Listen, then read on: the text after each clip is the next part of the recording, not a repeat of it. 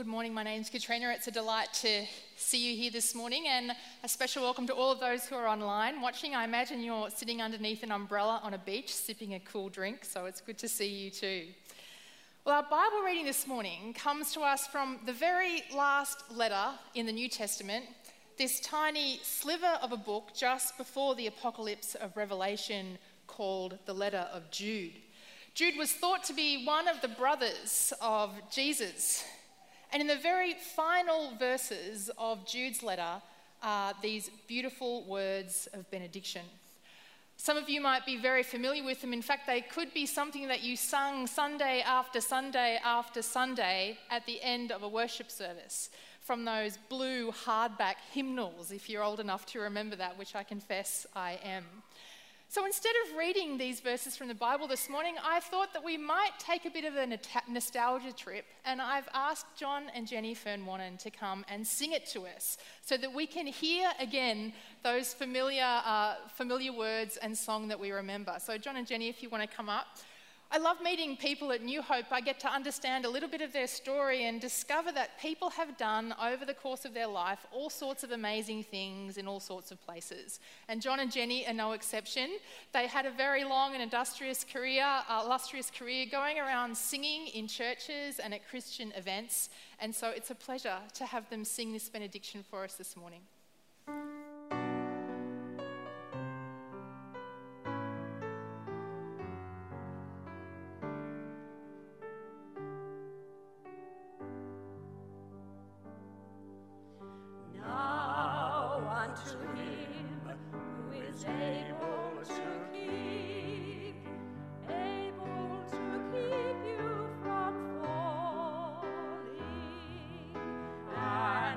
Present you faultless before the presence of his glory with exceeding joy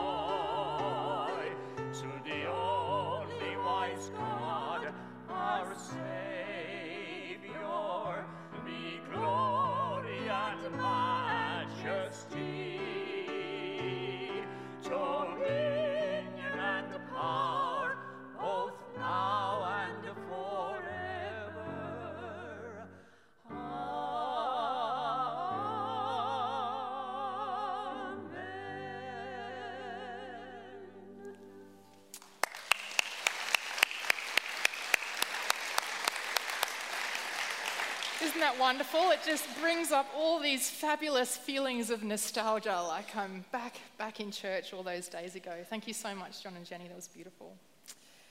Well, Christmas is but days ago, but the new year is not quite upon us, is it? We're in this strange period of transition. The close of 2019 is within sight. The last few months, in fact, have been a series of endings, haven't they? As we've finished up with final graduations and last days and Christmas breakup parties in various contexts. And now we're just waiting for that final turn of the page of the calendar. Some of you, no doubt, will be glad to see the end of 2019, happy to move on and to turn a new page, while others of you might be feeling like actually you're not quite ready to let go of the year. As if the close of the year wasn't enough of a milestone for us, this year we're actually also on the cusp of the close of a decade. The 2010s, the 20 teens, are about to pass us by. They've had their moment. I wonder, how old were you 10 years ago? Not such a hard bit of maths to do on a Sunday morning. Do you remember where you were at the start of 2010? Exactly who you were with and, and what you were doing? If you could travel back in time, what would you say to your 10 years younger self? One of the gifts of this season, this time of year, is that it's a time of year where both the speed and also the volume of life gets turned down. For the next week or so, the whole of the nation has taken its foot off the accelerator and pressed its foot on the brake. We're either stationary or we're crawling along at a walking speed. I think the national mood is best reflected in our obsession or our tradition of the post Christmas Day, Boxing Day test.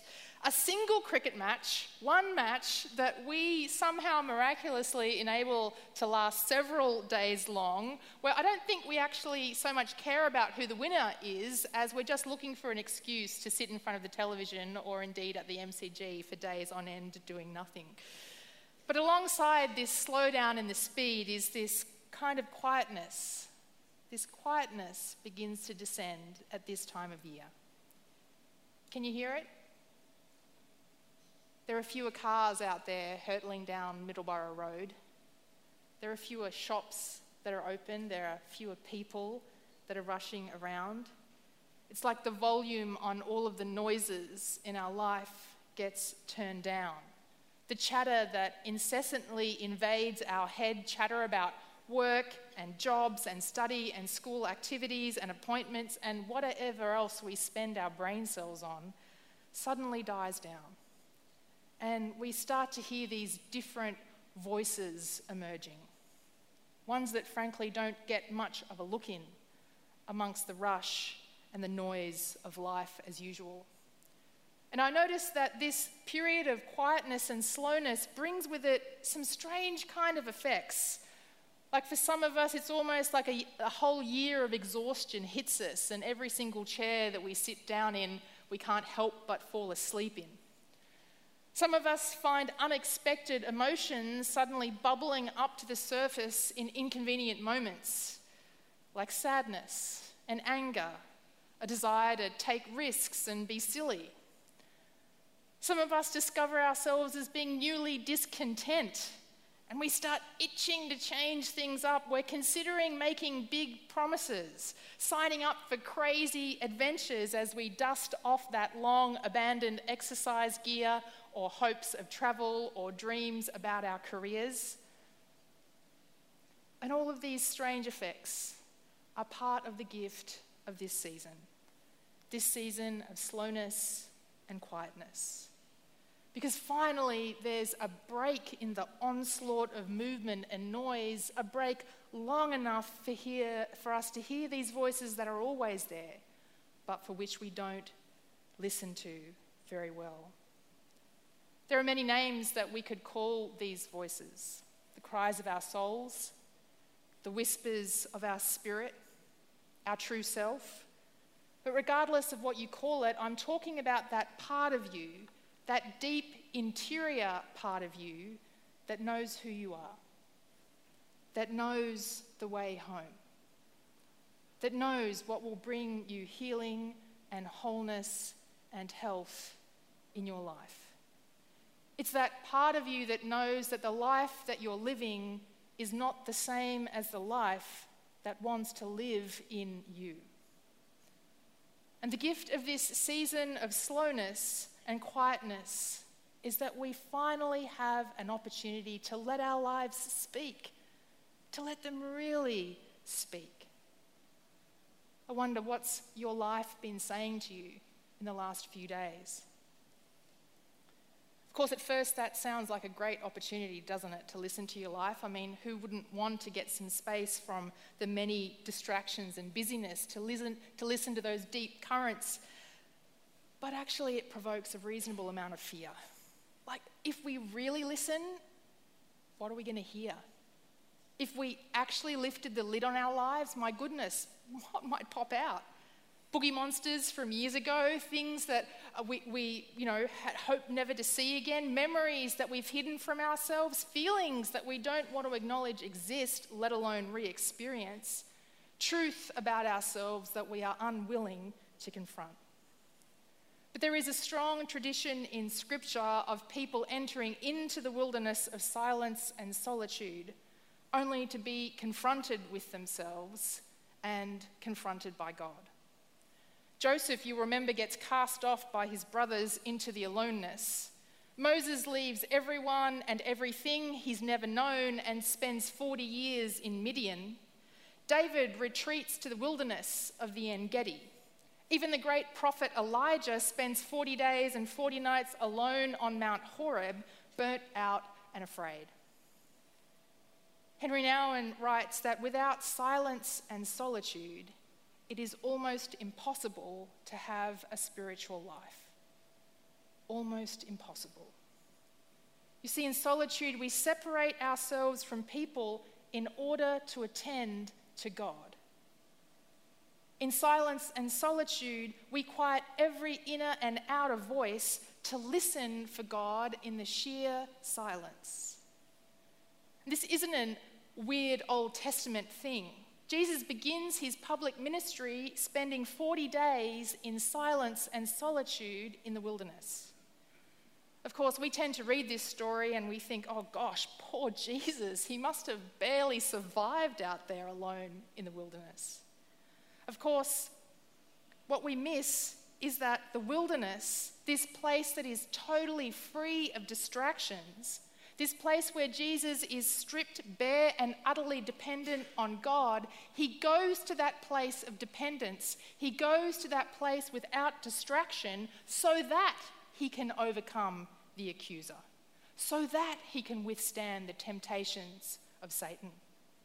It's only the strength that comes from being with God in the silence and solitude of the wilderness that enables Jesus to overcome the temptations that are coming his way. Over and over and over again, we see the very same pattern in the life of Jesus. First, he enters into solitude, first, and then preaching, teaching, discipleship, and then more solitude. It's up a mountain, it's in a boat, it's in the middle of the night, it's all night, wherever he can get it Jesus enters into silence and solitude.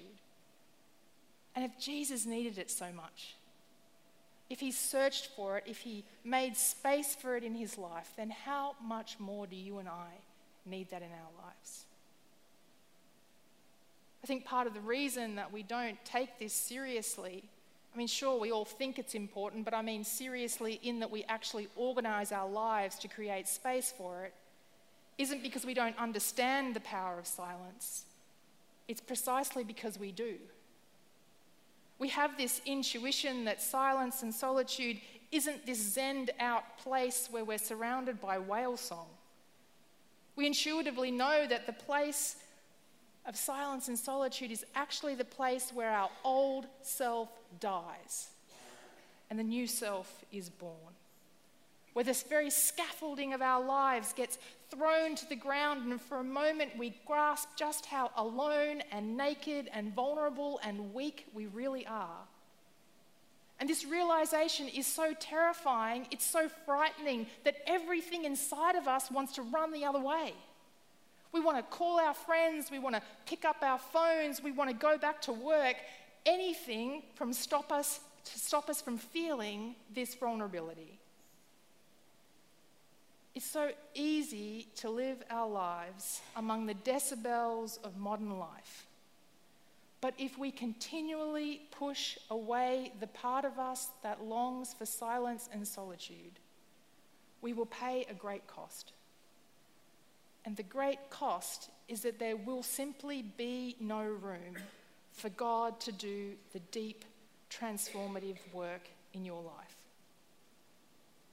Where else but in silence and solitude with Jesus, do we have any hope of putting to death our old selves? Where else do we have any hope of making the space that we need for the new life that Christ offers us to be birthed within us? When I was a little girl, I used to regularly have nightmares. I don't remember what they were about, but I remember that each and every time I would wake up convinced that either there was someone underneath my bed or there was someone lurking in my wardrobe. And at that moment, I would jump out of my bed because I was so concerned that someone would reach out and grab me by the ankles and drag me back down. And I would rush down the hallway into my parents' bedroom where I would sit next to my father and I would blow on his face Like, I'm sure it wasn't very pleasant for him, but I was trying to wake him up. And after a while, Dad would wake up and he would say, What's wrong? And I would say, I had a nightmare. And he would scoop me up into his arms and he would take me back into my bedroom and he would sit on the end of my bed and he would wait there until I fell asleep. He did this night after night after night until I learnt that I was okay. Our fear is that in the midst of the slowness and the quietness, this discomfort, this unease, this pain, the loneliness that we're holding back, this disappointment will suddenly emerge like a nightmare and it will swallow us up. And we'll discover that we're lost and that we're alone and that there's no one there to help us. And friends, this morning I want to tell you that this is a great lie. This is the greatest of lies that we enter into the silence and the chaos not alone, but with God, because we are never alone. And not only are we never alone, but we are always held in the arms of a loving God who has the power to calm the storm, who has the power to repel the darkness, who has the power to break the chains of fear that keep us bound. You see, the truth is that we discover that just like children turning to their father for comfort in the middle of the night after a nightmare. That God is always there for us. It's a truth that it, the children of Israel discovered uh, as they spent their 40 years wandering in the wilderness, this long walk to freedom, as they followed God, who was present with them as a pillar of cloud in the day and a pillar of fire by night. One of the dynamics of gathering for worship on a morning like this is that despite this being a place where many words get spoken, actually, you've also come here this morning to enter into the silence. You see, we gather in this place to experience an intensity of God's presence, God's presence among us. You've come here in part to listen to your life and sometimes there's a specific word that gets spoken. It's the lyric of a song, it's the word of scripture, and we hear that word and it matters a great deal to us. But sometimes the words don't matter. Sometimes the words are just a kind of a doorway, a doorway that ushers us into the presence of God, that make us feel safe enough to finally drop our shoulders and let down our guard and let the Spirit of God in. And after we've opened our lives to the Spirit and to the wisdom of God, the traditional end of a worship service is something called a benediction. Benediction. It's Latin. It means to speak well, to have someone speak good over us, to speak good into our future. A benediction is a blessing a blessing from God over all that we've brought into God's presence, over the wholeness of our life. And it sends us out into the world so that we might be a blessing. This blessing that we've received, we might pass it on. And there are some days when we go to church so battered, so bruised from the events of our life, so churned up inside that we just need someone to bless us. On the first Sunday after my father's death in August, I went with my mother to church, to her church. And no offense to my fellow preachers, but I actually didn't go to listen to the sermon. Because some Sundays you just can't even take the sermon in. That's how loud the voices in your head are. But what I was looking for was a benediction what I needed most in that moment when the chatter inside was at, you know, a force 10, what I needed was a blessing. I just needed someone to speak hope over me because I couldn't find any words of hope for myself. So, as you receive the gift of this season of quietness, of slowing down, of stillness, of allowing everything that is bidden and unbidden to emerge within your heart, within your soul, within your mind. As you stand on this hinge, not just between one year and another, but between one decade and another, I think we could all use a blessing, couldn't we? And Jude's blessing is a beautiful one. Now to him, to him who is able to keep you from falling and to make you stand without blemish in the presence of his glory with joy. Now, to him who is able. See, in the midst of the wilderness of silence and solitude, as we listen to our own lives, we are confronted with our limits. We discover that there's a whole range of things that we are simply not capable of. And Jude's blessing to us this morning is not to you, not to you that can't, but, but to Him, to Him who is able. And the blessing continues able to keep you from falling. As we step into the deep waters of our lives, as we truly listen and become overwhelmed with the things that emerge, sometimes we don't have the strength to stay upright. We can't avoid all the tripping hazards that surround us, and we inevitably come crashing to the ground. And Jude says, The one who is able is able to make you stand.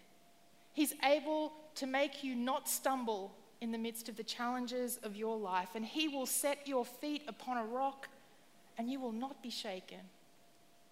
To Him, to Him who's able to make you stand. And not only will He keep you from falling, but He will make you stand without blemish in the presence of His glory. There will be no trace of dirt. There will be no trace of shame and regret. All the stains, all the bruises, all the blemishes will be washed away, and you can stand made holy by the one who is holy, full of joy, pouring out your praise to God, the one who saves. So, my prayer this morning is that you would know this blessing, that you would receive this blessing in this season of stillness and quietness. May this blessing be renewed for you again this morning. Let's pray. Loving God, as we close one year's door and contemplate the opening of another, we pray that we might be aware that you're standing at the door of our lives this morning, that you are again knocking on our hearts that you're calling each person here by name, trying to break through the deafening cacophony in our heads. So, God, before everything else that's to come crowds in, before the pace of life accelerates and the days start to blur, we pray that you would speak to us, Lord, that you would grant to us a blessing, that we would hear your voice, that you are able that you have paid the cost, that you have made a way. In the quietness of this moment, God, we hear the gentle call of the one who has loved us so deeply that he gave everything that we might know life in its abundance. And so we pray that despite our trembling hands, we would open the door to receive you again, for you are able. Help us to overcome our shyness and our hesitancy to fully open our lives to the one who knows us and loves us more completely than any other. God, we confess that we are unable, unable to fully manage our lives in the way that we would wish, unable to love like we would wish to love. But you are able, God, able to save us, able to help us to do what we know is right Enable us to take another step this morning. We turn to you, great God. Fill us with your love and your blessing. In Jesus' name we pray. Amen.